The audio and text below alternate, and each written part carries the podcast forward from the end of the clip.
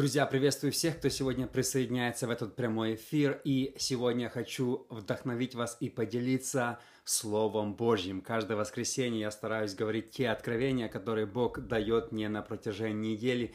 Я верю, что сегодняшнее Слово, оно будет вам вдохновением, и вы сможете получить огромное благословение. Всегда верю, что Божье Слово, оно очень эффективно – способно менять нас, способно давать нам новые какие-то мысли, способно э, отвечать на наши вопросы. Э, вчера я смотрел одного проповедника, и он говорит, когда ко мне люди из церкви, христиане приходят и говорят, помолись за что-то, первым делом я спрашиваю, читаешь ли ты Библию каждый день? Если люди отвечают, я стараюсь регулярно читать, он говорит, нет-нет, ответь мне на вопрос, читаешь ли ты Библию каждый день? Если ты не читаешь Библию каждый день, то не приходи ко мне за молитвой, потому что ты не слышишь Слово Божьего, ты не общаешься с Богом. А сегодня, когда у тебя проблема, ты прибежал, чтобы кто-то за тебя помолился. Поэтому это настолько серьезно нам изучать, э, понимать, э, читать, учить наизусть стихи из Библии. Это очень важно. Если мы сегодня откроем сердце к Библии, это то же самое, что сам Иисус сегодня стоит и нам говорит. Представьте себе, присутствовать на служении Иисуса. То если мы открываем свои сердца для Библии, это то же самое. Это когда Бог лично к нам говорит. Сегодня я хочу поговорить на одну эм, интересную, спорную историю. Я думаю, все вы ее слышали. И сказать несколько важных мыслей. Иоанна 8 глава с 3 по 11 стихи. Тут книжники и фарисеи привели к нему женщину, взятую в прелюбодеянии, и, поставив ее посреди, сказали ему, «Учитель, эта женщина взята в прелюбодеянии. А Моисей в законе заповедал нам побивать таких камнями. Ты что скажешь?» Говорили же это, искушая его, чтобы найти что-нибудь к обвинению его. Но Иисус, наклонившись низко, писал перстом на земле, не обращая на них внимания. Когда же продолжали спрашивать его, он, восклонившись, сказал им, кто из вас без греха, первый брось на нее камень. И опять, наклонившись низко, писал на земле. Они же, услышав то и будучи обличаемы совестью, стали уходить один за другим, начиная от старших до последних, и остался один Иисус и женщина, стоящая посреди. Иисус, восклонившись и не видя никого, кроме женщины, сказал ей, «Женщина, где твои обвинители? Никто не осудил тебя?» Она отвечала ему, «Никто, Господи». Иисус сказал, «И я не осуждаю тебя. Иди и впредь не греши». А, спасибо, друзья, что вы присоединяетесь. Напишите мне в Фейсбуке и в Инстаграме, и в Ютубе, слышно ли меня. Я пару раз последних уже после эфира кто-то мне пишет, я смотрю в Фейсбуке комментарии, там написано, что вообще нету звука, я не знаю, почему он пропадает, возможно, из-за связи или интернета, но надеюсь, что сегодня меня слышно везде, э, в всех соцсетях, поэтому спасибо огромное, что вы присоединяетесь. Смотрите, интереснейшая история из жизни Иисуса Христа. Это не притча, это не какая-то это, это просто случай, который реально произошел в жизни Иисуса. Однажды, когда Иисус был в одном месте, к нему приводят женщину насильно, возможно, связав ей руки, возможно, она толкая ее, возможно, ведя ее силой, она упиралась. Иисус что-то пишет на земле пальцем – и видит, идет толпа мужиков, крики, и они ведут силой, толкают, пнут женщину. Что происходит? Почему? Никто из людей по дороге не вступился за эту женщину. Ее силой привели к Иисусу. Что произошло? Они обвинили ее в том, что по закону Моисея прелюбодеев нужно было побивать камнями. Хочу остановиться здесь буквально на несколько слов сказать по этому поводу. Смотрите, закон Моисея повелевал, что если будет прелюбодеяние, то мужчина и женщина должны понести смертную казнь. Это одна из самых жестких наказаний. Прелюбодеяние или супружеская измена – но не за все грехи в Старом Завете побивали камнями. Вы понимаете, я делал видео, где то есть до 10 грехов, самых страшных. И вот прелюбодеяние – один из них. В Старом Завете даже разрешался развод. Ну, Иисус-то был против этого, но, скажем так, если человек развелся законно, то его никто камнями не побивал. Но если он изменил втихаря своей жене, все. А, Возникает вопрос, где был мужчина в этой истории? Все об этом задают, много раз спрашивают, где был мужчина, почему не привели мужчину, когда привели женщину. Я точно не знаю, я так думаю. Мое предположение, что мужчину уже побили камнями. Мое мнение, что его уже побили, осталась женщина. Почему? Потому что за прелюбодеяние мужчина строже отвечал, чем женщина в Старом Завете. Были случаи, когда Моисей писал, что э, если есть прелюбодеяние, женщину оставляли в живых, мужчину побивали. Когда? Например, если это было за городом, то если за городом было прелюбодеяние, а не в городе, то по закону Моисея мужчину побивали камнями, а женщина была не виновата. То есть были случаи. Когда это было в городе, то двоих побивали. Поэтому мы не знаем, что случилось здесь. Возможно, это было за городом, возможно, где, но, возможно, мужчину уже побили камнями. То есть, э, э, скажем так, в Старом Завете с прелюбодеянием никто не церемонился. Это был серьезный вопрос. Смотрите, э, такая мысль, что сегодня, на жаль, что мы наблюдаем в современной церкви, когда некоторые там проповедники изменяют жене там года три, с чистой совестью встают на проповедь, потом их поймают, а они такие, а, а я уже попросил прощения, и дальше проповедуют. Я думаю, вы лично знаете, я знаю лично таких людей, которые реально изменяли жене, потом даже со служения не ушли, ни на один день. Вы можете представить, какому беззаконию, какое беззаконие творится в церкви. Как Бог смотрит на то беззаконие, когда сегодня, если в Старом Завете тебя побили камнями давным-давно, а сегодня ты продолжаешь не то что ходить по земле, проповедовать. А что, что там вы это? Когда я снимаю несколько видео о таких случаях, недавно я снял, как один пастор там поехал снимать малолетку, его FBI засекло, арестовали, то вы почитайте комментарии под моим видео. Роман, не суди, судим не будешь. А что ты это говоришь? А почему ты? А за собой, понимаете, а, а ты молился? И люди начинают защищать. Если в Старом Завете никто не мог защищать. Смертная казнь, особенно мужчине. Мужчина всегда больше виноват в прелюбодеянии, чем женщина. И сегодня, и тогда. Это однозначно. Если есть прелюбодеяние, я считаю, вина на мужчине. Почему он пошел? В Старом Завете не церемонились. Скорее всего, ее привели, а его уже хоронили. Это очень серьезные вещи. В Старом Завете и супружеская измена не имела никакой tolerance. Никто не терпел. Если ты изменил, все – к сожалению, сегодня такой бардак в современных церквях некоторых, что я еще раз говорю, служители себе, даже известные, знаете, когда он три года изменяет жене, а потом, ой, когда его поймали, он же слезы крокодили льет, я каюсь, ты не каешься, ты плачешь, потому что тебя поймали. Если бы ты каялся, ты бы сразу пришел. Вот и все. Еще раз, супружеская измена. Один из самых страшных наказываемых грехов, которые, которые только могут быть. Это очень и очень серьезно. И мы сегодня должны проснуться и перестать жить какими-то гиперблагодатью. А что ты судья? А что ты? Это серьезные вещи. Серьезные вещи. Жил бы он в Старом Завете, побили бы камнями, а сегодня он стоит на проповеди проповедует. Ну, ну серьезно. Серьезные вещи. Смотрите, вторая мысль. Очень важная Э, написано, что когда они пришли к нему и сказали ему, учитель, женщина взята в прелюбодеянии, Моисей заповедал. И они, когда же продолжали спрашивать его, он, всклонившись, сказал им, кто из вас без греха, бросьте на его камень. Э, шестой стих. Но Иисус, наклонившись низко, писал перстом на земле, не обращая на них внимания. Э, в английском переводе здесь написано немножко по-другому. У нас написано «не обращая на них внимания». То есть они ему говорят, обвиняют, а он продолжает писать пальцем на земле. Они там кричат что-то, а он не обращает на них внимания. В английском переводе мне нравится, как написано Uh, but Jesus stooped down and wrote on the ground with his finger as thought he did not hear. Как будто бы он не слышал. Иисус, они ему говорят, они обращаются к нему, они там кричат, а он как будто бы их не слышит. Ну, похоже, в русском не обращал на них внимания, вообще игнорировал. Сколько времени? Может 10 минут, может 15, может 20. Но было время какое? Может полчаса, никто не знает. Они орут, они спрашивают, Иисус, ответь нам. Вот мы женщину взяли. Иисус не стал разбираться, спрашивать, где, за городом, в городе. Это, кстати, самый важный вопрос для женщины.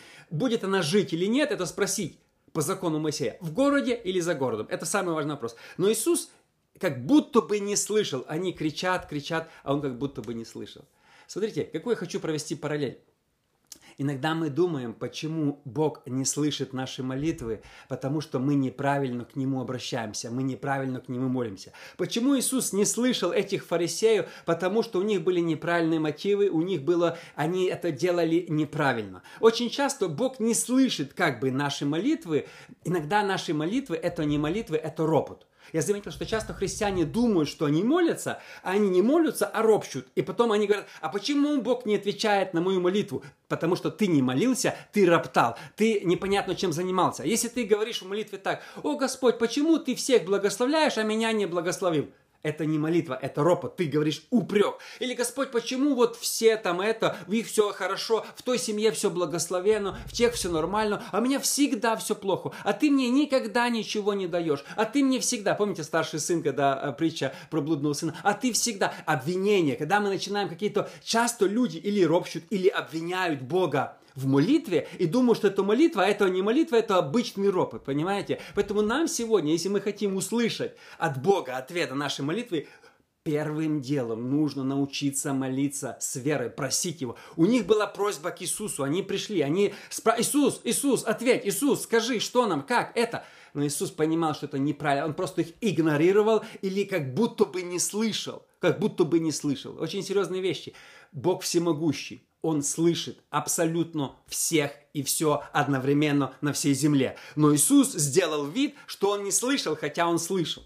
Он просто игнорировал их специально. Иногда Бог не слышит, хотя Он все слышит. Во-первых, мы не должны сомневаться, что Бог вообще какую-нибудь нужду слышит. Но иногда Бог делает вид, что Он нас не слышит, потому что мы, мы не то, что молимся, мы, мы, мы непонятно, чем занимаемся в наших молитвах. Мы должны молиться с верой, даже если там не так, даже если у кого-то лучше, чем у нас. Знаете, даже если у нас не идеально, мы не должны никогда роптать, потому что ропот это вообще страшные, страшные вещи. Когда мы начинаем роптать, говорить, Господь, Ты их благословил, а я праведнее, Ты меня не благословил. Мы все проходим долины. Мы все проходим долины, мы все проходим непонимание. Я лично прохожу много долин непонимания, а, каких-то, знаете, отвержения, возмущения. А, а часто в комментариях люди говорят какое-то проклятие, пытаются тебя вывести из себя, пытаются тебя обидеть, задеть, говорить какие-то непонятные вещи. Потом, когда я удаляю комментарии, люди еще, а что ты удалил мой грубый, жесткий комментарий? Ну, понимаете, то есть э, э, всегда есть, когда мы чувствуем себя когда кто-то нас пытается задеть, но мы не должны из-за этого расстраиваться. Мы должны молиться Богу с верой. Следующая мысль очень важна. Смотрите, очень важная мысль, хочу, чтобы мы ее поняли. В конце концов, Иисус отреагировал на их просьбу. Хотя написано, они хотели поймать его. Они пришли, написано, что они хотели поймать его на законе Моисея, что скажет Иисус. У них были неправильные мотивы, у них, знаете, было... Они не хотели справедливости для этой женщины. Абсолютно нет. Кто-то подумает, они хотели исполнять закон Моисея. Нет. Если вы почитаете с самого начала, смотрите, они хотели, говорили же это, искушая его, шестой стих, чтобы найти что-нибудь к обвинению его. То есть суть была не в женщине. Им это было, знаете, этот закон Моисея, а никто из них не хотел исполнять. Они хотели искушать Иисуса, типа, будет ли Иисус нарушать закон или не будет. Какая реакция будет Иисуса. Поэтому они пришли. Но смотрите, какая важная мысль. Из-за того, что они долго просили, Иисус им ответил. Иисус ответил не потому, что у них была вера, не потому, что их молитва была правильная, а по одной простой причине, потому что они долго Его просили. Они там стояли, стояли, не расходились, стояли. Иисус решил им ответить.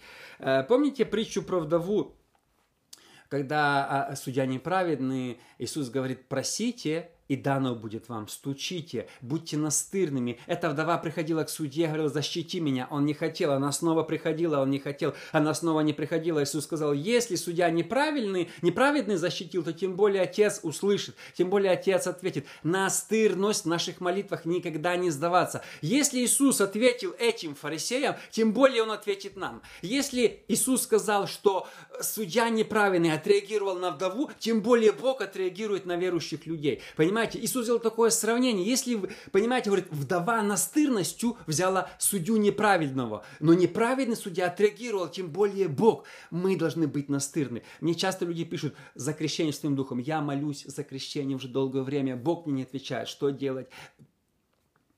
Продолжай молиться. Вот и все. Я молюсь за свою семью, у меня все разваливается, я не знаю, что делать. В смысле?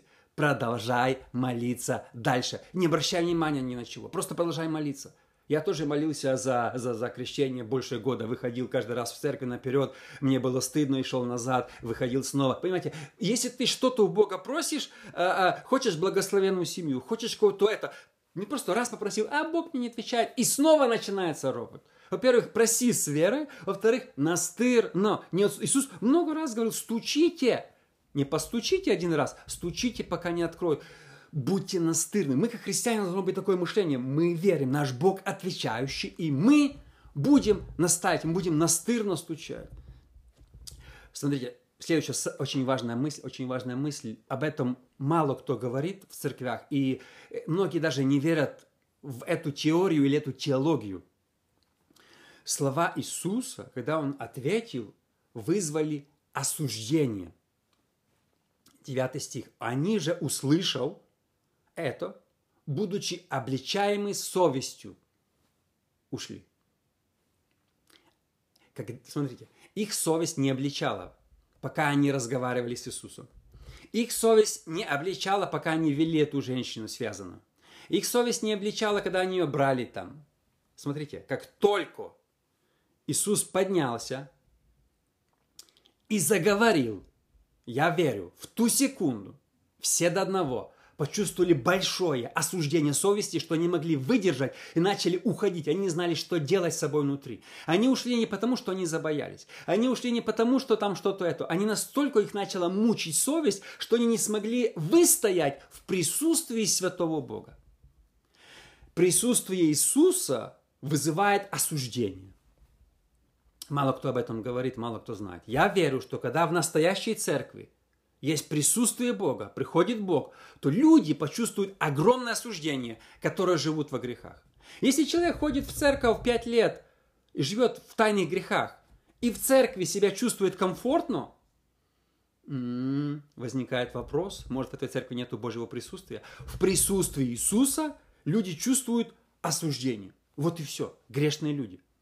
Я писал э, блог один, было такое очень странное, странное пробуждение на Гибридских островах, это в Англии, Великобритании на севере, в 49 году. Такого пробуждения я не читал нигде раньше. То есть такое странное пробуждение. Что произошло? Люди, э, э, э, несколько случаев там описано. Было, были танцы, молодежь танцевала, и вдруг резко все выключили музыку и побежали в церковь, никто не знает почему. Они бежали, падали по дороге на, на, по дороге на колени и начали кричать «Господи, прости меня». Говорят, что какая-то сила сошла, что они все почувствовали осуждение и, и начали видеть ад что они погибнут. И они бежали как можно быстрее. Один человек, говорят, упал на пол, бил себя в грудь и, и орал на, всю, на, весь, на весь город, «Господи, я ада недостоин». Люди, нас, люди не знали, они приходили, говорили, помолитесь. Они чувствовали такое осуждение. Потом в домах, говорят, люди уже легли спать, это было где-то 11 вечера, начали вставать, включать свет. Люди не знали, что делать, их начала так обличать совесть. Они просто катались по полу, они держались за живот, они говорили, Господи, помоги. И люди массово шли в церковь. На собиралось в церкви около тысячи человек, а не должно быть служения. Все пришли, искали свободу от осуждения. Потому что в тот момент была молитва, там был такой амбар, и один диакон молился, и сошел Дух Святой. И говорит, одновременно, когда сошел Дух Святой на этого человека, все люди в городе получили осуждение совести, начали рыдать и плакать, и просили, чтобы Бог освободил их от этого. Когда в, при... в Божье присутствие есть, то люди грешные чувствуют осуждение – и хотят освободиться от этого. Смотрите, они почувствовали такое осуждение, что не могли выстоять в присутствии Иисуса и начали расходиться. Э, недавно мне позвонил один лидер, э, христианский лидер, не буду говорить его имя, и говорит, я хочу с тобой поговорить. Ну, я говорю, хорошо. Мы поразговаривали, мне позвонил, и говорит, у меня в жизни есть скрытый грех. Я, говорит, служу, не знаю, что делать, ты много говоришь о святости. Что делать? Первый вопрос, который я ему задал, первый вопрос, говорю, слушай, перед тем, как будем разговаривать, хочу тебя спросить, как ты себя чувствуешь? Говорит, очень плохо. Мне настолько судит совесть за то, что я сделал, подвел церковь и то, и то. Я говорю, это хорошо. Бог тебе дает шанс. Вот если ты чувствуешь сейчас осуждение совести, и ты каешься в грехах, тебе стыдно, Бог еще тебе стучит твое сердце. Это хорошо. Он говорит, такое сильное осуждение, что не могу уходить, не могу терпеть. Я говорю, отлично, все, у тебя есть шанс. Но если ты сейчас упустишь шанс, тебя совесть может... Если ты будешь возвращаться к своему греху, твоя совесть может перестать тебя осуждать. Это уже плохо. Но когда ты чувствуешь осуждение, это Дух Святой осуждает тебя, чтобы ты покаялся, чтобы спасти тебя. Но как только ты начнешь оправдывать. Смотрите, посмотрите на тех служителей, которые сегодня оправдывают грехи. А развод это нормально. Посмотрите на их жизнь, на их служение. Это все. А, блуд это, ну а что там, с кем не бывает. Аборт, а что, что там, что ты говоришь, а что ты цепляешься, а что ты, а не суди. Те люди, которые оправдывают грехи, все, они приехали, это не христианство, это все, это серьезные вещи. В присутствии Иисуса любой грешник чувствует такую вину, что просто все. В присутствии Иисуса, если вы посмотрите пробуждение в пятидесятников, в 20-е годы, почему люди каялись? Они, когда грешные приходили на служение, они там хихихаха пришли посмотреть. Мой дед пришел посмотреть, просто он не был не христианином. Но когда начиналось служение и начиналась молитва, у них был выбор. Их начинала мучить совесть или выйти и покаяться, или сбежать оттуда. Фарисеи решили сбежать, все до одного, они сбежали. Неправильно, смотрите, э, очень важная мысль. Осуждение от Духа Святого или сблизит нас с Богом, или удалит нас от Бога. Фарисеи решили сбежать. Когда они почувствовали осуждение, был момент сказать, Господь, прости меня, грешного, упасть на колени. Смотрите, женщина-то не сбежала, она могла тоже сбежать. Ведь э, ее они привели силой. А она не знала, что скажет Иисус. Она не знала, что Иисус ее простит. Она не знала, что Иисус ее помилует. И тут, смотрите, все обвинители сбежали. Она стоит одна. А Иисус рисует себе там что-то. Рисует что-то пальцем. Он не видит даже. Какой шанс ей взять и бежать тоже, чтобы никто его не догнал, ее не догнал. Они сбежали. У нее был шанс сбежать от Иисуса. Когда есть осуждение, я думаю, она тоже почувствовала осуждение. В присутствии Иисуса все грешные чувствовали осуждение. Все.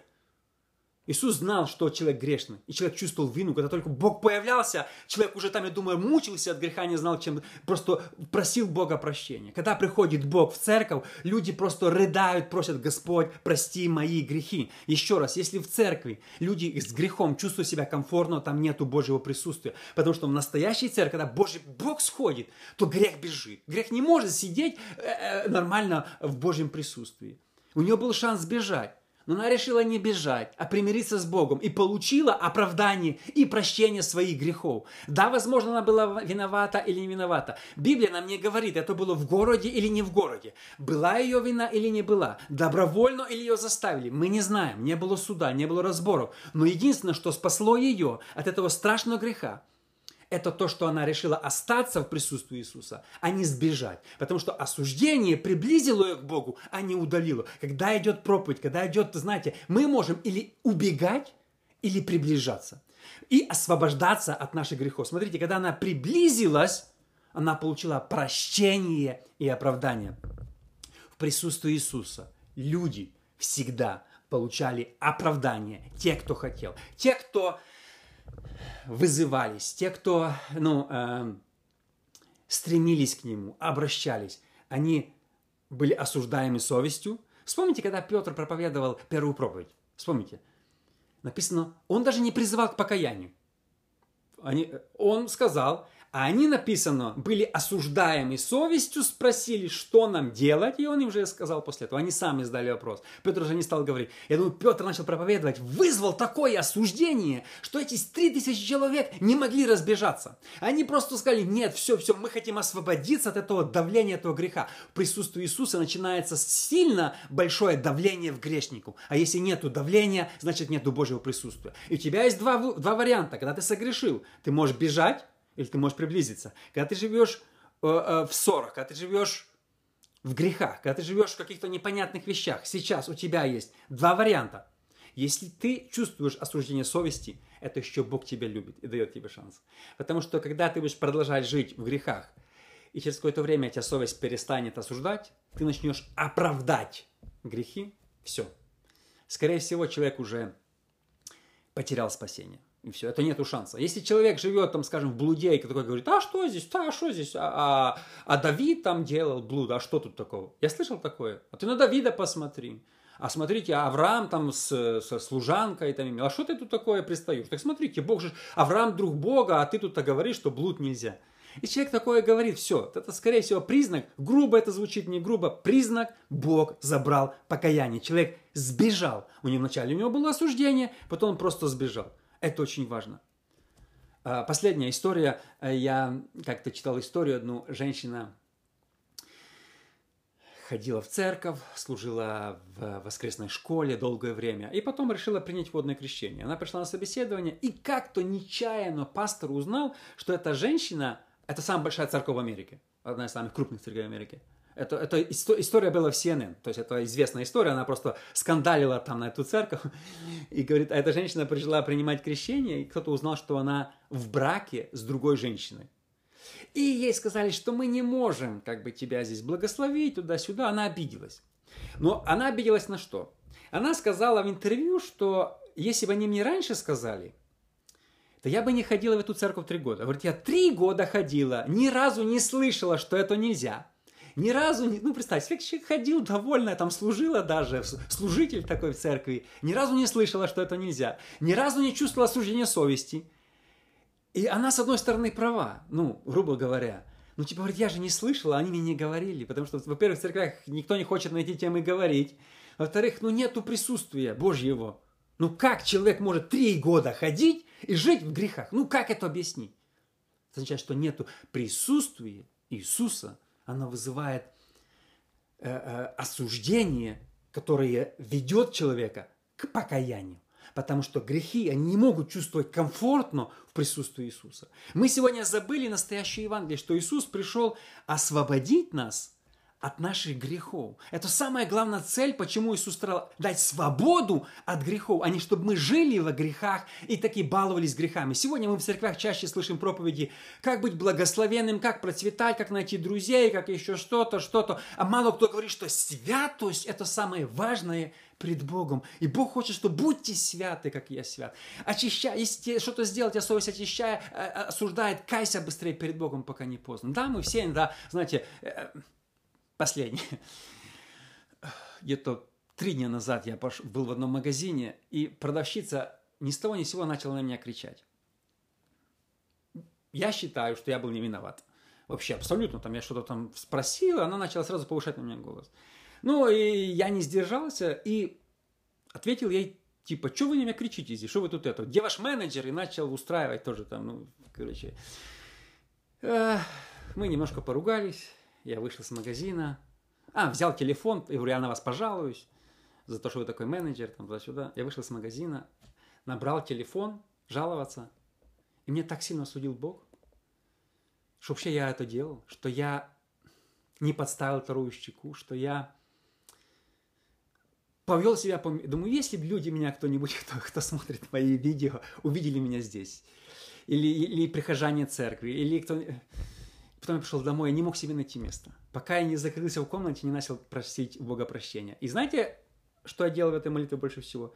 Я благословлял эту женщину. Я говорю, Господь, благослови ее. Я, я, я, я не знаю, почему я не показал ей настоящий пример христианина. Вот иногда, когда, знаете, мы что-то натворим неправильное, Бог нас осуждает. Это правильно, чтобы мы бежали и каялись. А если бы ты вышел такой, поссорился, нагрубил, накричал и такой, а что, а что, знаете, пошел такой, это уже проблемы. Вот когда мы что-то сделаем, и нам Бог подсказывает, это неправильно, вот это хорошо, это еще нормально. Бог любит нас, жалеет нас и хочет нас спасти.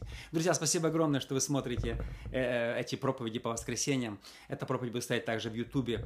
Поделитесь, пожалуйста, с другими. Я верю, что она принесет вам большое благословение. Спасибо всем огромное. Увидимся с вами в следующий раз.